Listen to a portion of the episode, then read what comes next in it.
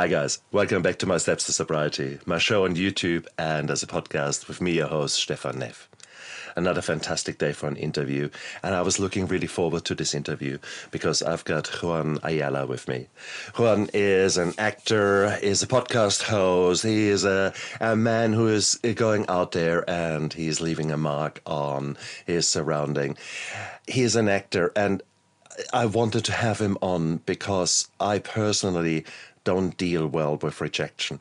I I often it, it rips my heart out. And here he is a man who is living in a in a in a workplace where he must be applying to so many shows, to so many, you know, gigs, and uh, inevitably rejection will be part and parcel of his daily life. Now, if I had to do that, oh God, oh, so I, I can't wait to talk to Juan. So, Juan, welcome to my show. Thank you so much for having me. Mm. Happy to be here. Oh man, um, it is. I I'm in awe.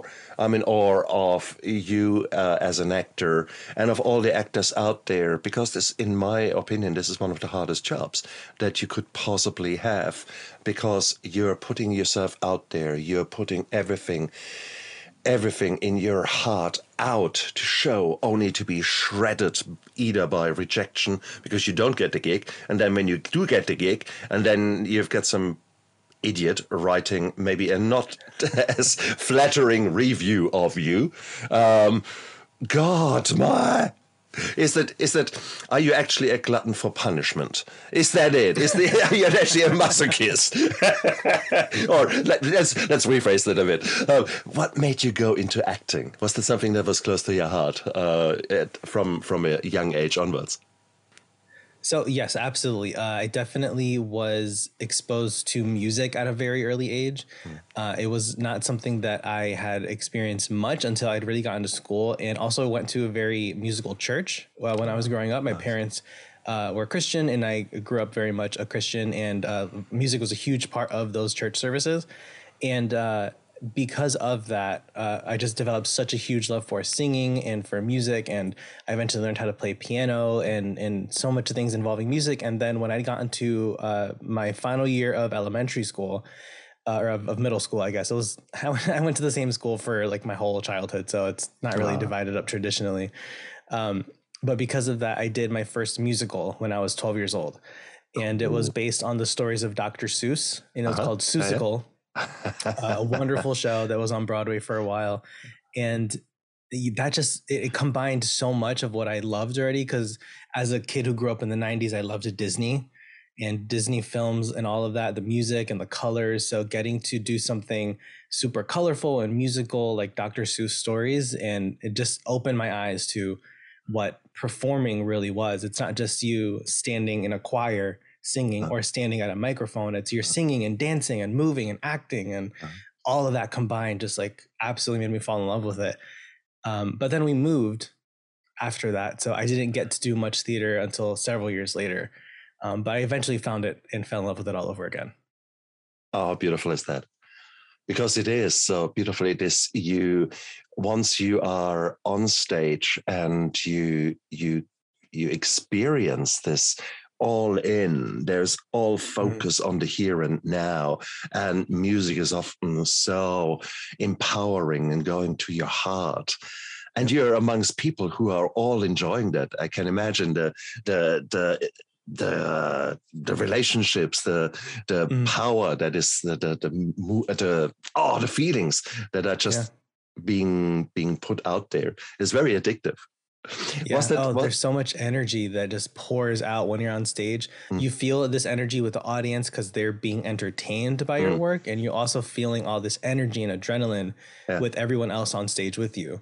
And again, oh, just beautiful. that boom of the music just like uh. gives you goosebumps, and you're just ready to go. Like all nerves to me disappear the second that the music starts when you're on stage. Beautiful.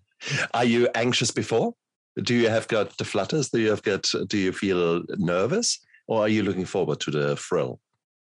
It's a bit of both. You know, you hear the the chatter and the hum of the audience when you're waiting off stage. Uh, and then the lights go down and they start applauding because they know the show is starting and maybe there's an announcement or something so you have a moment to to to really calm down. But it, something that I was taught very early by so many of my wonderful music teachers was to uh, to channel all of that energy and just convince yourself that it's excitement mm. and not nerves. Because when it's nerves, you can get in your head and you start to doubt yourself and. Mm all of that. But when you tell yourself it's excitement, you're excited to go on and just unleash all this energy, then it just way smoother of a process, you know? Beautiful, beautiful, beautiful. Imposter syndrome um, is that uh, exactly my middle name, right? okay, how do you deal with that? How do you deal with that voice? Because obviously, here you are. Uh, if you're successful, you can channel it, and there's mm-hmm. there's a, like like little angel and a little devil sitting here yeah. on your shoulders. how do you deal with the bugger on that side? oh man, honestly, it, it, can be a big struggle. Uh, it's something that I know so many actors uh, deal with and have to uh, confront head on. But imposter syndrome is just, it is that little devil on your shoulder telling you you're not good enough or you don't deserve this. Why are you here? And you have to just convince yourself because you've, you know, Lord knows actors, some actors do hundreds of auditions a year mm. and they book that one job and when they finally book that job and they're on set or they're on stage, then that doubt starts to come in. It's just exactly. you have to you have to tell yourself, I deserve to be here. I did all of those other auditions. I worked mm. hard. I did callbacks, mm. multiple auditions for this role. You just have to convince yourself and tell yourself and tell that little bugger to shut it.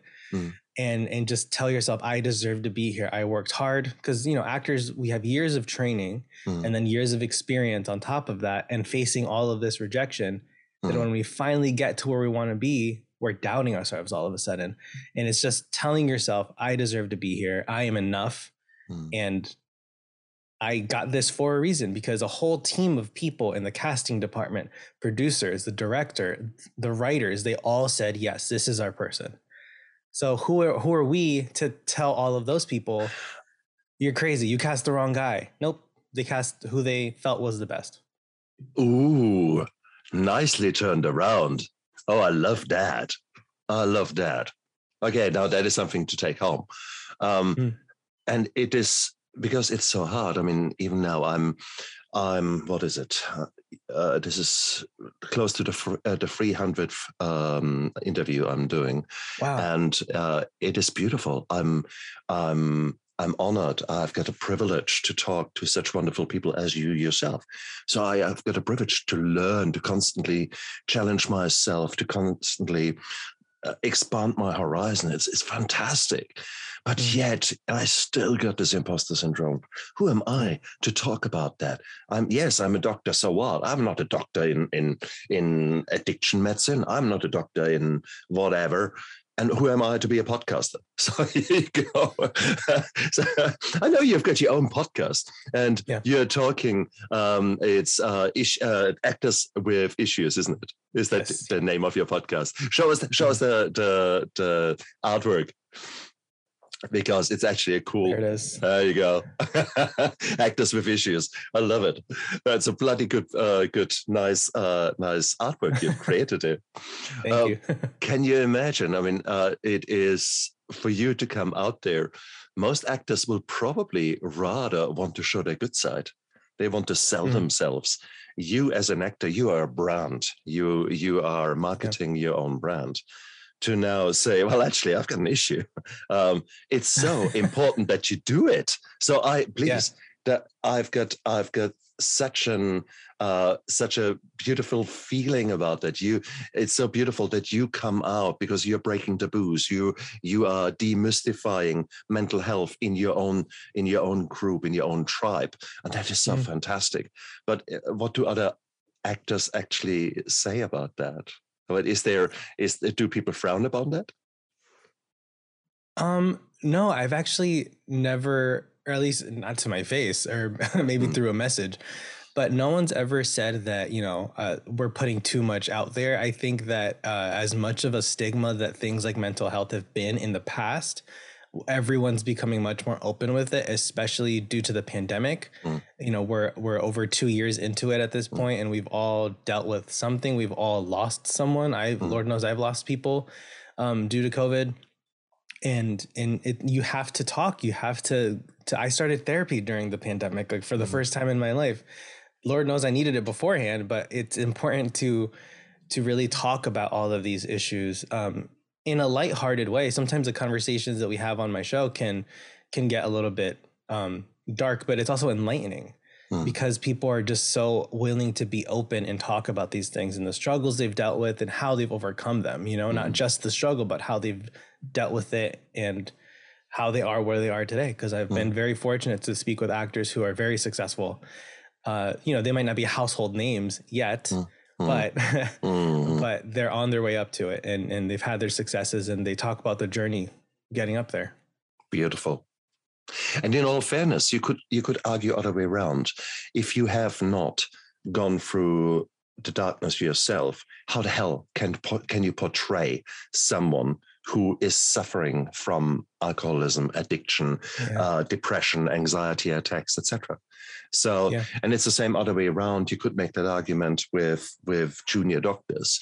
Sometimes uh, I look at junior doctors and they look as if they just barely had had screwed off the, the training wheels on their bike and here they're talking to, and and it's just it's a prejudice the older we get the younger our, our young doctors look to us older doctors right. and you think my god um, but i always believed that you can't just go school, university, and now I'm a doctor. Ha, bullshit. Right. No, you need to live. You need to experience yeah. life. Only then can you understand your patients and their fears and their anxieties, all that. So I think th- there is a similarity there between the two of our professions.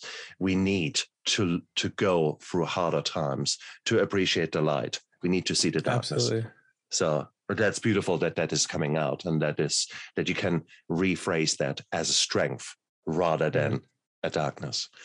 Um, may i ask are there actually figures out there how many actors do actually break even?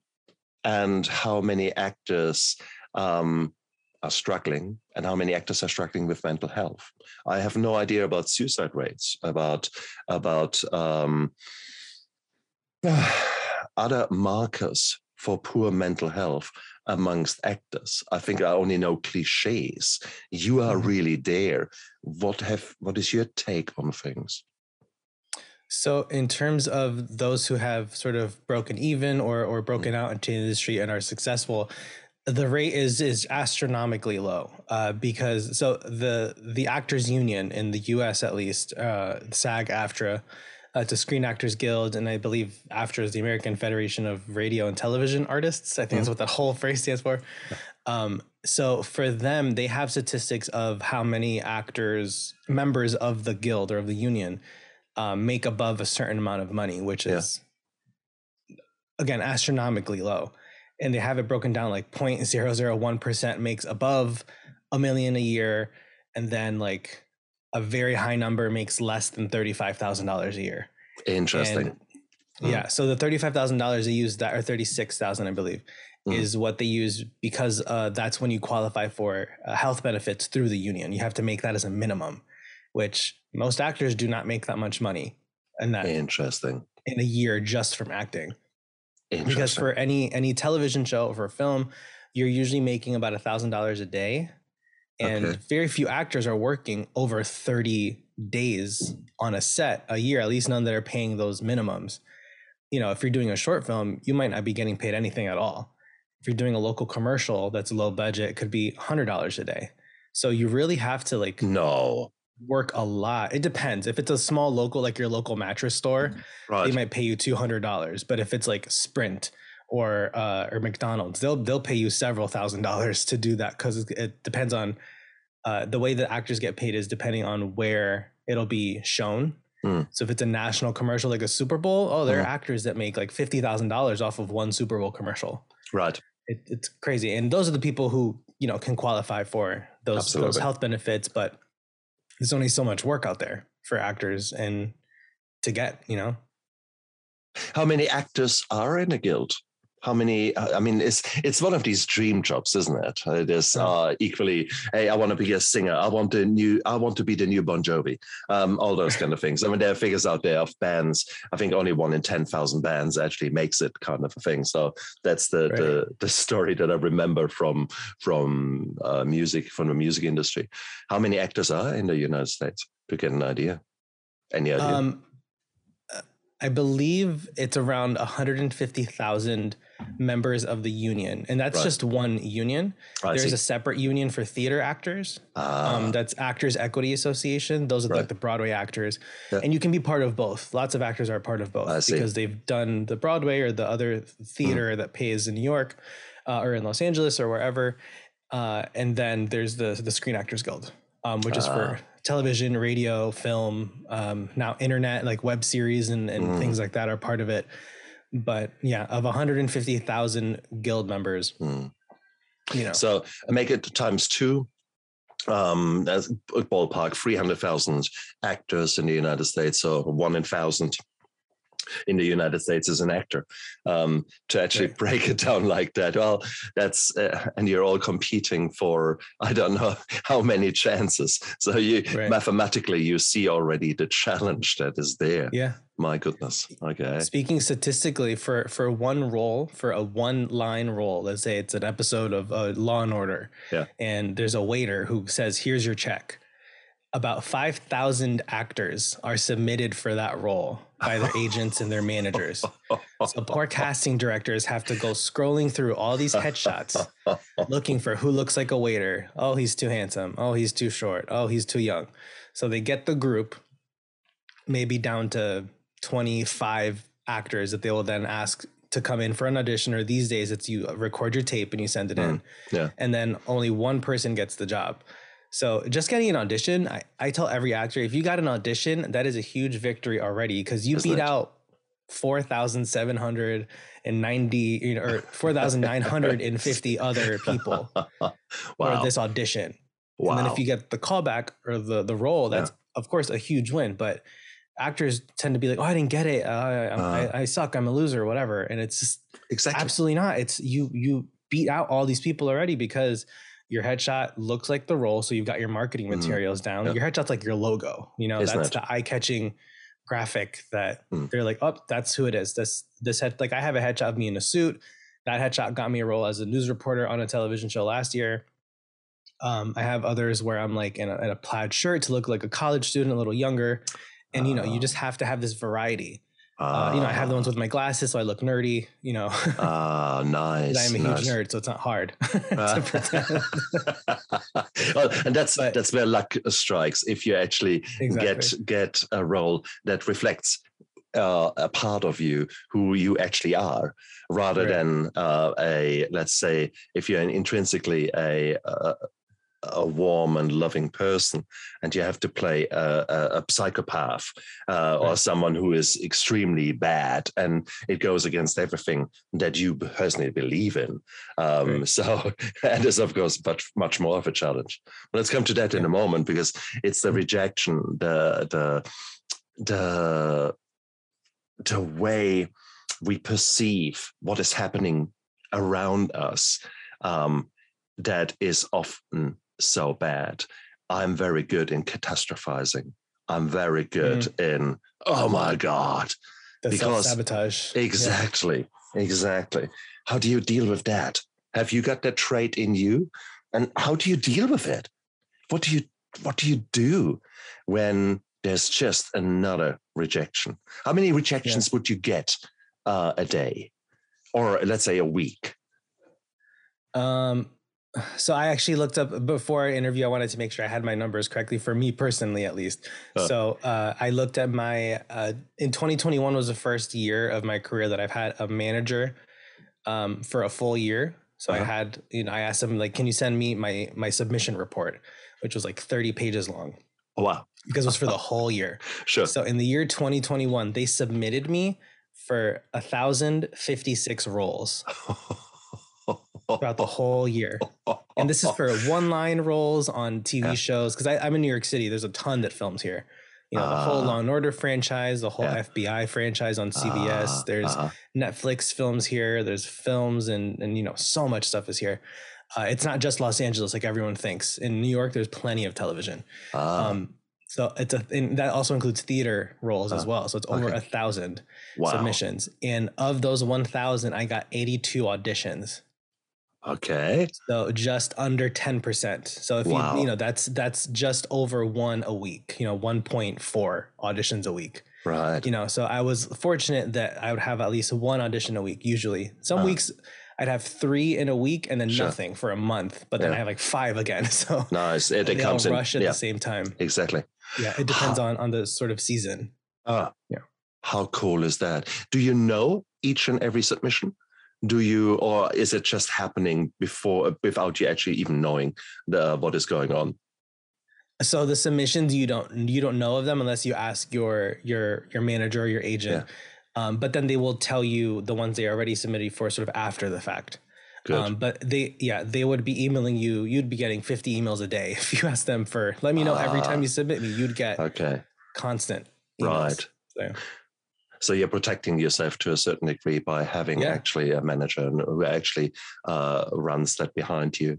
That that's your focus. and those because- don't include in my mind that big number doesn't include the times I've submitted myself. Ah, for other roles because your agent and your manager they submit you for a whole group of roles that you don't have access to as an actor ah, they have access to the ma- the big shows the big Ah, commercials the big of movies course.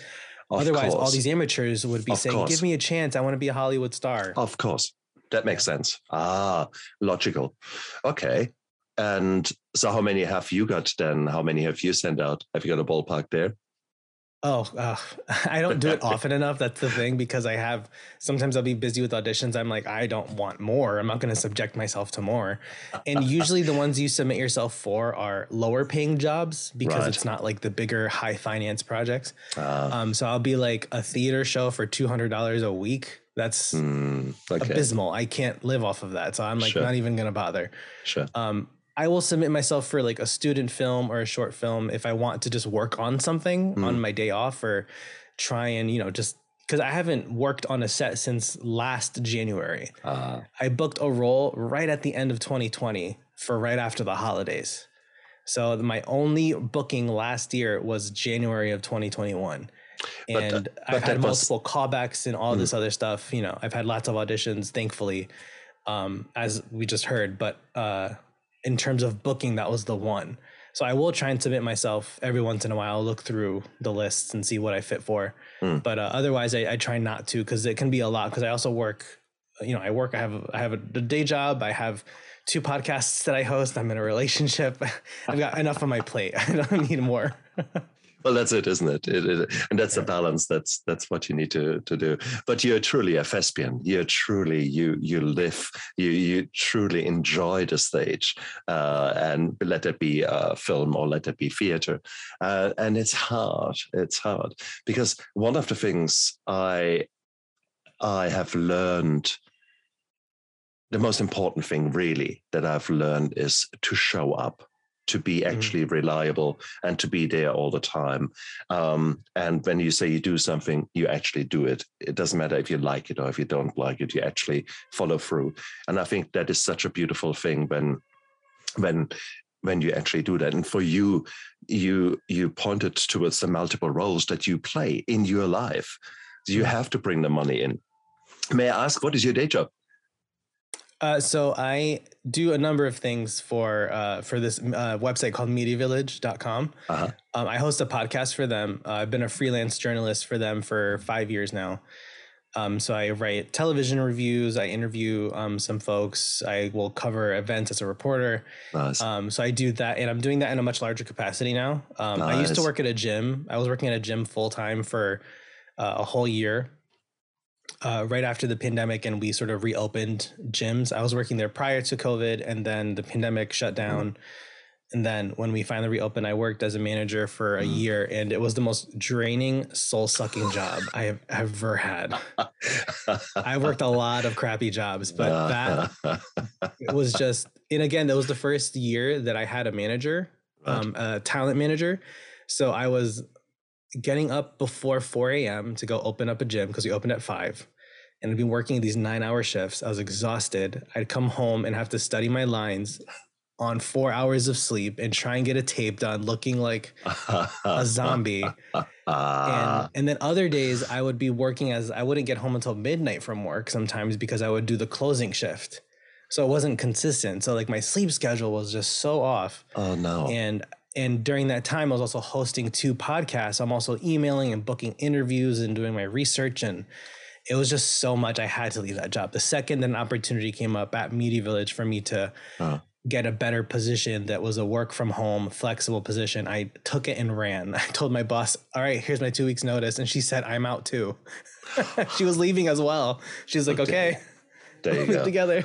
Well honestly sometimes you have to. Some and that's the problem. It is uh, often enough we are uh, such people pleasers um, that we have not learned to say no especially in in in a world of uncertainty such as with you. You don't know where your next role is coming from. So there is all these this mm, the fear of existence the the fear of of uncertainty um, mm-hmm. I very much understand where you're coming from. At the same token, I love it that you actually realized how counterproductive that was. Um, yeah. Is burnout a close friend of yours? Oh, we're best friends, or we were. we haven't were. talked in a while, thankfully. Oh, um, since since switching to this new role, and I'm again I'm working from home. Yeah. I don't start work until like 9, 10 yeah. a.m. certain days, so I get to like wake up and have breakfast with my partner, and and you know just catch up on the day, and and I'm not sneaking, you know, tiptoeing out at four in the morning to go to work, which was horrible. But um, during that time that I was working at the gym, I was getting so many uh, theater auditions. And those mm. to me are 10 times harder than film and TV mm. because for film and TV, sometimes it's one line, sometimes it's a couple of scenes, which is mm. a little tiring. But for theater, it's here's a song, a new song you've never heard of. So you have no reference point. So you have to learn it. Here's a dance combination you have to tape and send in. And here's three uh. scenes. So it's this uh, whole like it ends up being like a 10 minute video you're sending rather than 20 seconds for that uh, two line roll. And it's just so much uh, information you have to learn and and retain and then immediately forget sure. when it's done because then you have to move on to your next audition and and try and balance that and there was this one weekend I had such horrible burnout. I had like a mini meltdown. I had to tell my managers like so to go back, I'll tell the whole story. but um, it was for a new musical um, that would be up in Maine, uh, which is in like you know way way up in New England, um, several hours from from New York, and it was for a new musical. So it was one of those that it's like here's a, two songs you've never heard of, three scenes, all this material. And what was tough about my work schedule was that on Sundays I would work until 7 p.m. And then the next day on Monday, I would open up the gym. So I'd be at work before five. So I had less than 12 hours away from work. Brutal. So I got home on Sunday night after work and was immediately going through my lines. I was so tired and just dreading the next morning, having to wake up even earlier.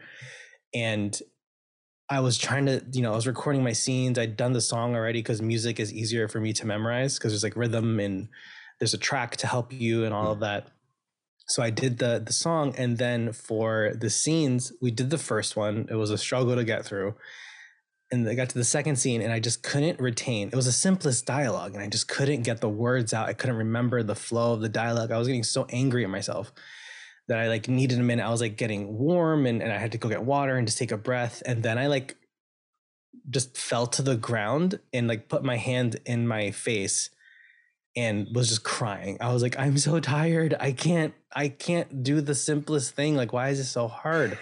And my poor partner was here. He was, he helps me with all of my audition tapes. He's my reader. And, uh, you know, he was just trying to calm me down. And, and I, I immediately emailed my managers and I said, you know, the tape wasn't due until like 4 p.m. the next day, but I was working until 2 p.m from five in the morning. So I'm going to rush home and do this tape after working nine hours.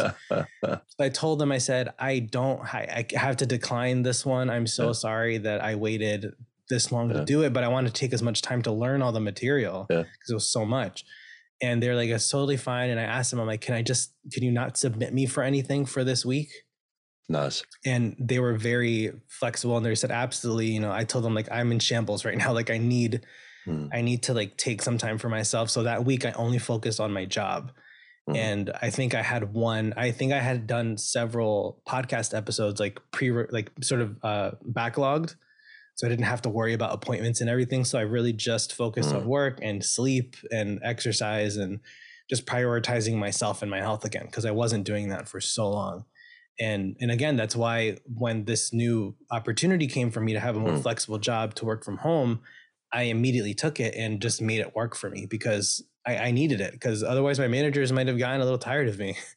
and and not tired of me but just been like well you're burning out every couple of months like mm. take care of yourself you know and they're very big advocates of that if i have a vacation nice. or anything i tell them like hey i i'm taking some time for myself i'm going to be away from these dates mm. then they won't send me auditions during that time and and they're very respectful of that they've been super supportive and very uh, very wonderful Beautiful. It's important for actors to have a team like that that is yeah. there to support you, not just be like work, work, work. You need to book something. Yeah, exactly. They're just they know how it works. They've been managers for years, so they know the statistics of a thousand submissions, less than ten percent auditions in one booking. They they understand the scope and the scale of it. They know those sort of statistics. You know. Man, you're so right as far as the the the need for a support system is concerned. It is so hard for us to be in this leading role. I mean, when you do your role, you are it. You're the man. You're whatever you are. You are responsible to yourself. And there's, I think, a temptation there that you think, no, I'll do it on myself. Um, right. And I guess we all need to recognize that, however strong you are as a leader and whatever role you have got strong role within your own society you need to be aware that these are very lonesome lonesome positions so you need yeah. to support and you you spoke very very positively about your managers that they're looking out for you. And how beautiful is that? Who else is in your support team? How what is your dream team um, that you put together? So my current dream team, my my boyfriend is the most supportive person in my life right now. Um, we've been together for three and a half years, and whenever I have an audition tape, uh, I'll email him the, the the scene so he has it in front of him and uh, and can you know help me run lines, and he'll be my my partner off camera. And uh, and yeah, he's he's incredibly supportive, and he celebrates the victories, and he mourns the losses with me. Oh. And, he's he's wonderful. And um and what yeah, does he do? Is he an actor as well? He has acted before. Um he did in, in he in college. He did a few plays in high school and in college but um he's you know in health and, and studying that. Oh, uh, he's almost done with that. So uh so yeah and and he's been again wonderfully supportive i also have a mentor um who i've known for six or seven years at this point um, he is actually the editor in chief of where I work now. Oh. Um, so he got me that position years ago as a freelancer because uh, I needed a, a, writer to write about Spanish language television, and they didn't have anyone who knew I was a writer because I was in a play he was a producer of, and you know, just nice. sort of things clicked and, and nice. sort of led to that. And here I am working on a much larger capacity for the company now.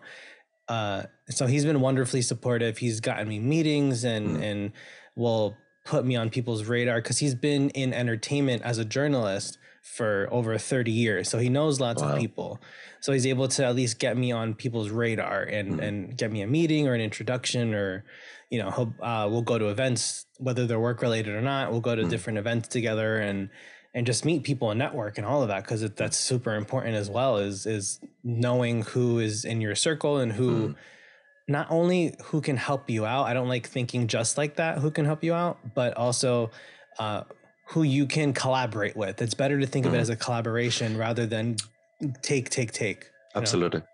But that is so beautiful, isn't it? Because the, you were you were pointing towards helping uh, uh, a new upcoming uh, production. Uh, you were saying the, the, the college plays, or you were saying sort of uh, new independent filmmakers who maybe you you assist in on your days off.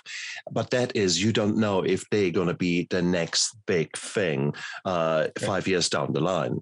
So it is growing together and growing the, the connections, growing a community and, and becoming known, not just for the sake of I'm known now, but actually mm-hmm. giving giving out and i strongly believe in karma if you keep giving if you keep showing up then suddenly new opportunities will come back to you and you're living proof there uh, for for that concept i guess the law of attraction uh, is right. is I'm very much uh, isn't yeah. it no that's brilliant yeah. so here you are you've actually taken a lot of active steps and um, I, I, it's intriguing to hear that you were working in the gym because obviously you want to be looking your best.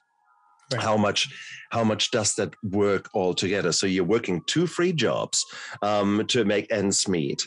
Yet you have to look good. Um, so that means you have to do your workouts, like it or lump it. You have to eat healthy because otherwise your skin looks like shit. Um, so how do you do all that? How does that work? I mean, it works for someone like, I don't know, Schwarzenegger. He probably had his private chef and, you know, everything, you know, is, of course he can focus on, on his life, but not when you're a young actor or when you're actor, eh, not, not necessarily young. You might be 10 years into the game, but you have not yet made the breakthrough. You still need right. one or two day jobs. How does that work? I mean, I'm struggling in my job to to to get the me time in that I deserve. And I, I, am not successful in that. Uh, what about you? I mean, it's so I have like a color coded Google Calendar. Um, uh, you know, for because I have interviews for for two and for two podcasts that I produce and host. There's another one that I just co-host, and then there's work related things, personal things, auditions that I have to keep track of. So I just have this like a rainbows, colors mm. everywhere on this calendar and and I'll try and squeeze in a workout like 3 times a week if I can nice. something and and I only just started going back to the gym because I was sort of finding my footing and and yeah. was dealing with some mental health things and just was struggling with motivation and all of that and especially working from home because you're not out already you can't just be like, oh let me stop by the gym I'll bring my shorts with me or something you're like mm. I have to get off the couch uh, with my laptop where I'm doing my emails and then somehow motivate myself to walk to the gym. Yeah. And, you know, it, it is a struggle. And when I was working at the gym, it was easier for me to work out yeah. because I would work out during my break. Mm. I would have an hour long break. I don't need an hour to eat or anything. So I would work out for 45 minutes, eat my lunch nice. really quick, and then go back. So I was working nice. out a little bit during that time. Mm um, when I was working in the gym part time, I was working out like three hours a day. I'd work out on my break and then stay after my shift and work mm. out for two more hours because I didn't have a manager at that point. So I wasn't auditioning regularly. I just moved to New York at that point. So it was mm. just like work out, work, and then go home, rest, and do it all over again.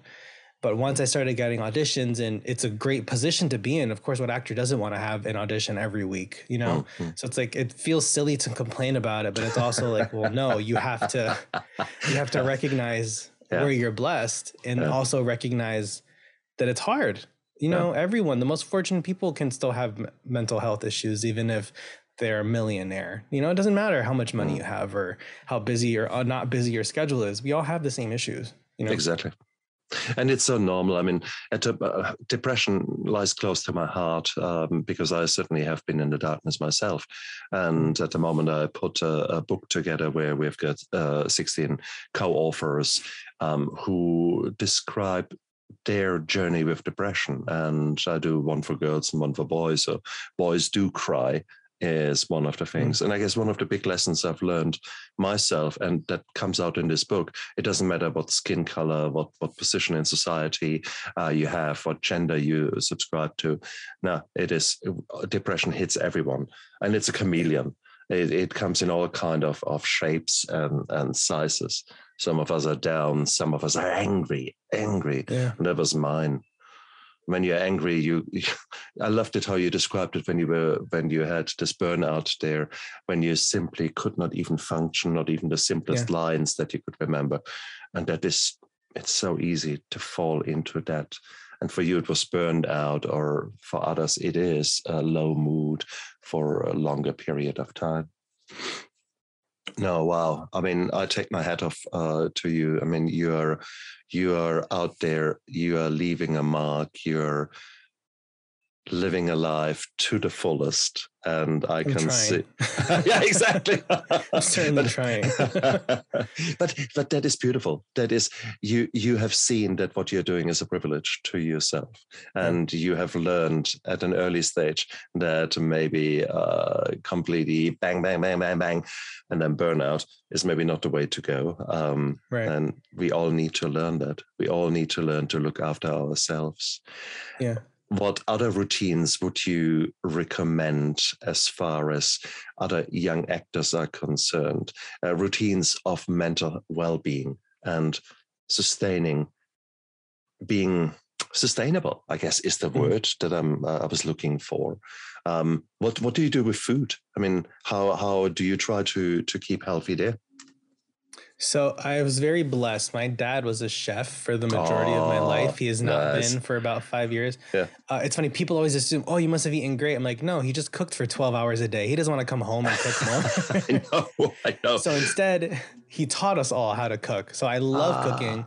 If I wasn't an actor, I would have a restaurant. I am a firm believer in that. I would have my own restaurant and and and be a chef, or maybe be someone's private chef. Who knows? But my boyfriend eats well, that's for sure, because I cook all meals here.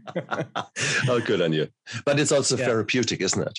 Uh, yesterday, absolutely. I had, oh, please, I had friends around, and we fired up the pizza oven, and it was so beautiful. For four hours, I was in the kitchen and out in the pizza oven, and it was fun and it was mm-hmm. so beautiful because I had not I had not done a, a decent cooking stint um, for a while, and I was knackered afterwards, but it was good. It tasted yummy. I had it down yeah. to a fine art.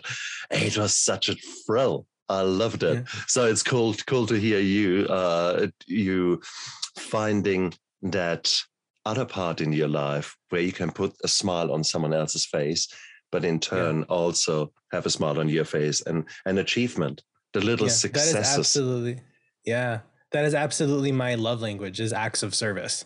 Ah. Um, I, I learned that a long time ago, especially in mind you, it's like it's one of those things like you know I love you when I cook for you because that's where I put all of my love is into food. My mom is a wonderful cook. All of my aunts and uncles are wonderful cooks. Um, only a few of them are like professional, like mm. as a, as their job, but you know, everyone in my family cooks. Lord, Thanksgiving and Christmas feasts. Uh, I have I have 20 cousins on my mother's side of the family.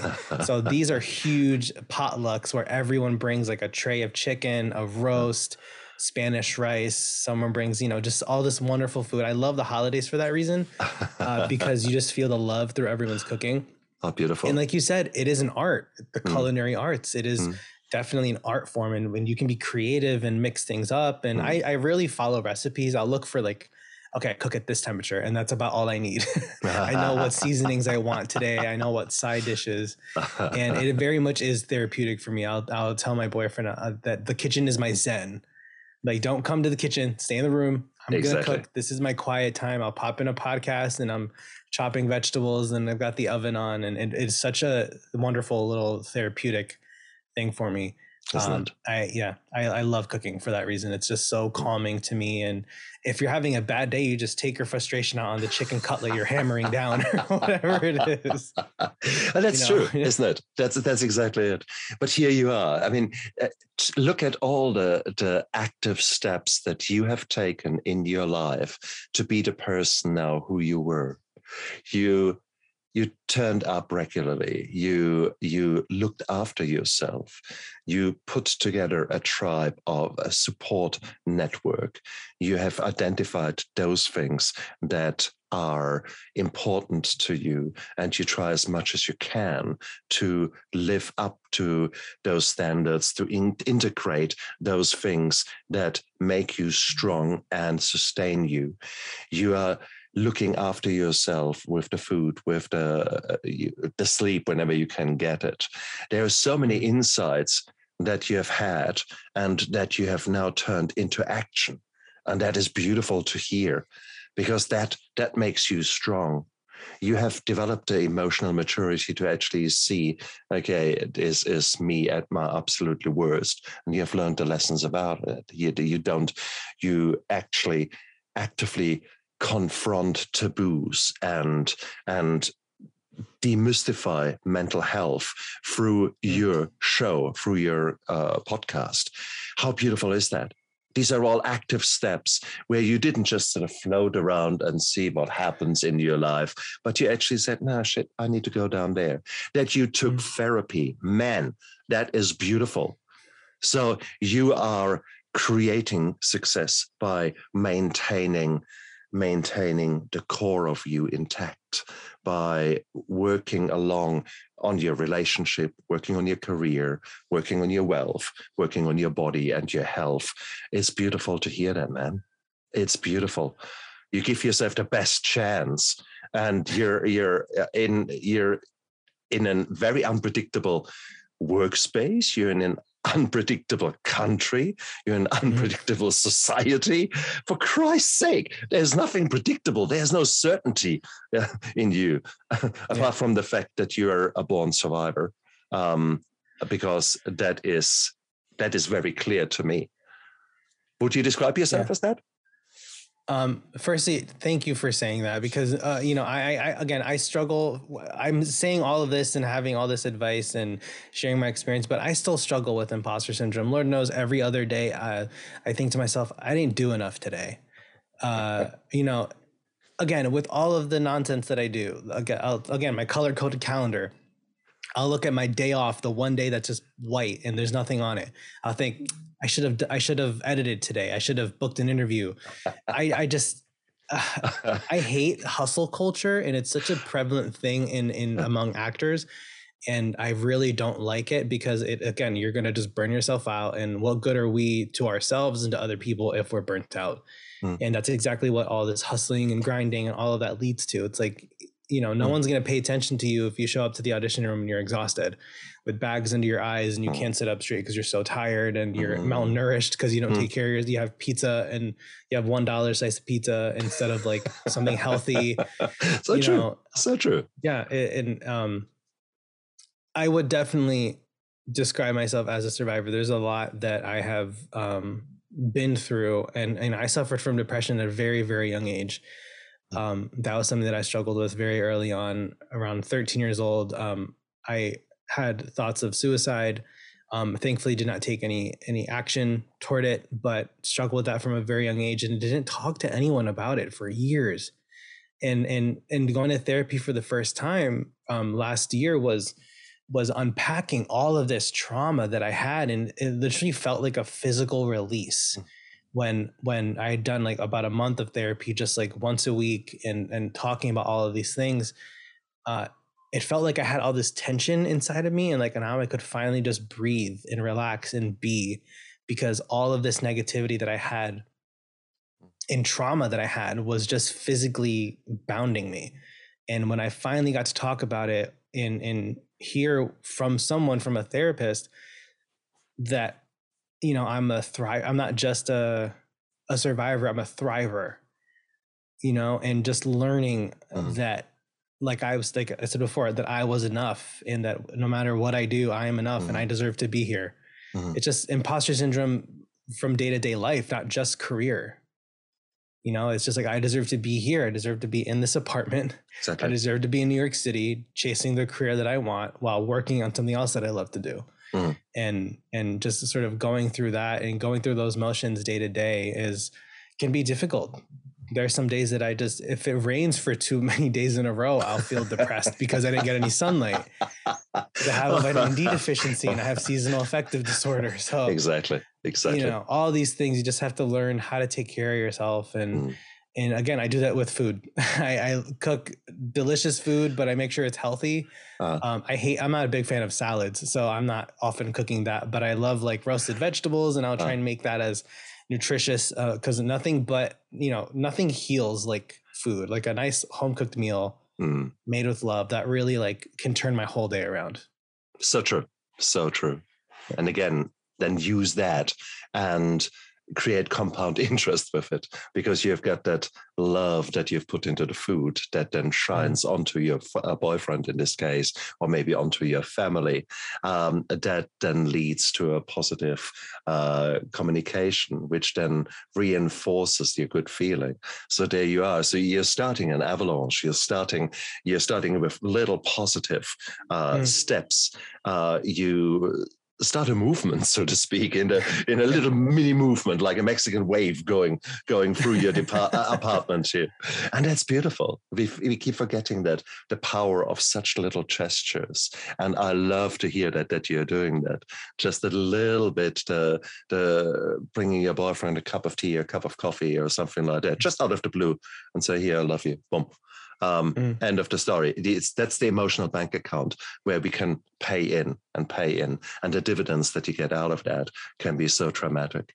And sometimes we keep forgetting that, especially when the times get hard, and and we want to feel sorry for ourselves and feel maybe, yeah, when we are not our best selves. Keep showing up and keep keep doing those little things, and that will Mhm. be an amazing, amazing uh, reward waiting for you. Maybe not immediately. So if you're sorry, guys, if you if you want immediate satisfaction, life doesn't tend to give you that so Yeah. often. Only in, in bad work that films. No, that's right. Yeah. oh man. Wow, uh, Juan, you're an amazing man. Um, who do you want to be when you grow up?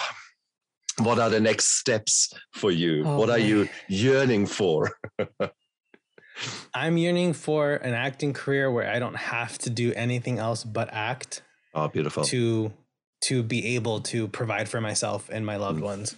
That's that that's every actor's goal. I don't I don't have any interest in being a big movie star or Mm. a celebrity. I don't ever want anyone to call me a celebrity because it just feels icky.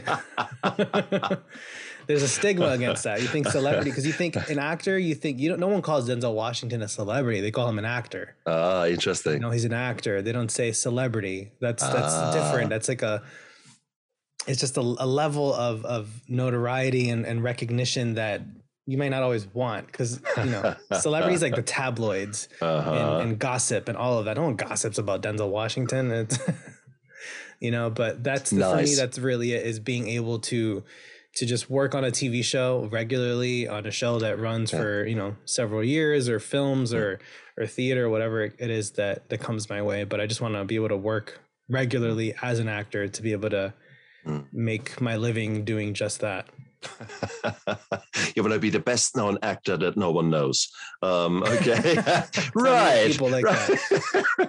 no, but I hear exactly what you're saying because it is, uh, there is a certain, there's a certain pressure, I guess, once you're in the limelight that is so counterproductive and that is so against, how shall I say that? Uh, It it becomes its own burden um, and I hate it. I love it when people recognize me because of my job in my community and say, "Oh, Stefan, how are you doing? Thank you so much for looking after me." Blah blah, and that's that's really really nice. But at times, it, to now imagine that wherever I go, that happens.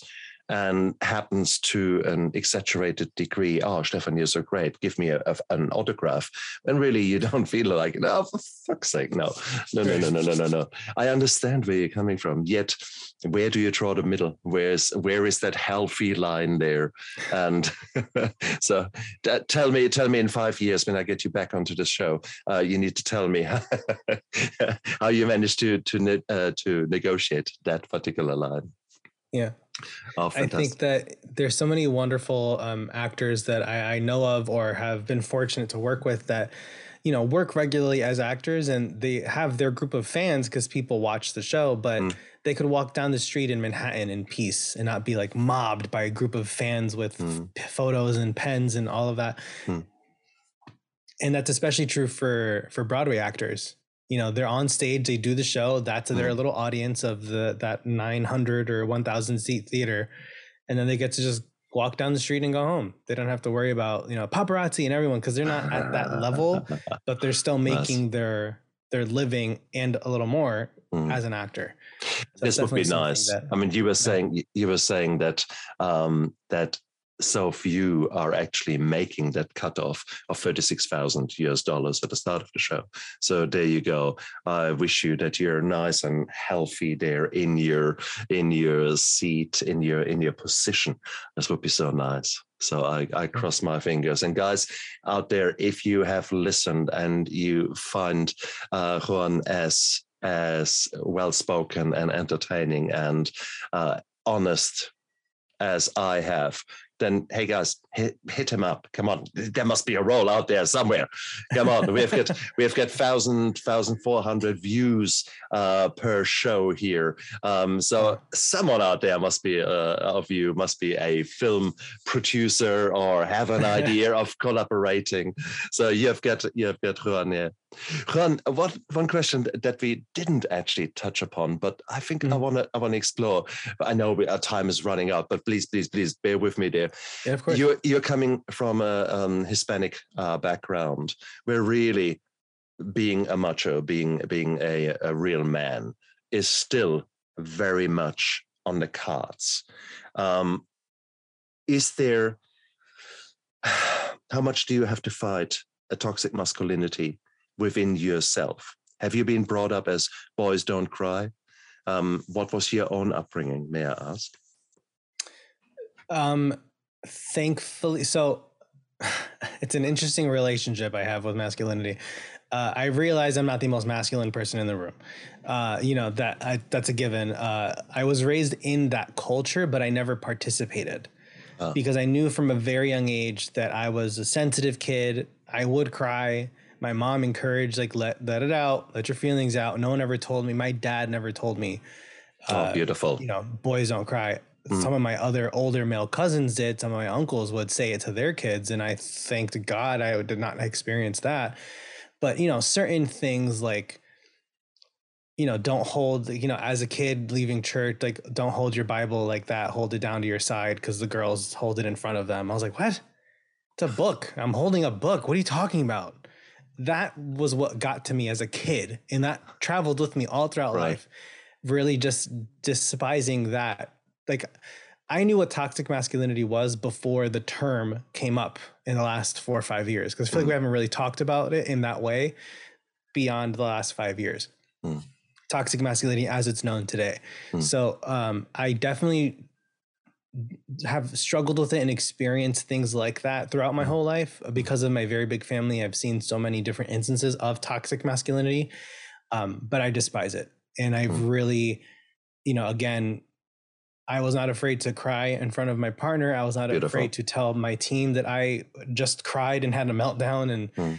and needed help and time to focus on myself and so many mm. people especially unfortunately in the hispanic community mm. uh, don't take care of themselves Mm. They, especially the men, because they feel I'm the provider. I can't, I can't take a break. I have to work. I have bills to pay. I have kids to take care of. I have, you know, mouths to feed. So they don't take that time and focus on themselves. Lord knows how many, you know, Hispanic men have heart attacks or strokes because they're not taking care of themselves. And, and Lord knows how much their, their emotional health and mental health are, are taking a toll on their bodies as well, because it's a, that hustle and grind. They'll work 16 hours a day and then, die at 50 from some horrific disease because they didn't take care of themselves. Absolutely. Like, what kind of life is that? Yeah. Man. Wow. No, I'm I'm so pleased. You have got so many insights that either I don't know how they all came to you at an early stage, but I'm so pleased to hear all that. That is, I'm I'm honored to that you came onto my show and that you that you opened up like that. It is so beautiful to see you your resilience, your your strength showing, your honesty, your humility, your integrity.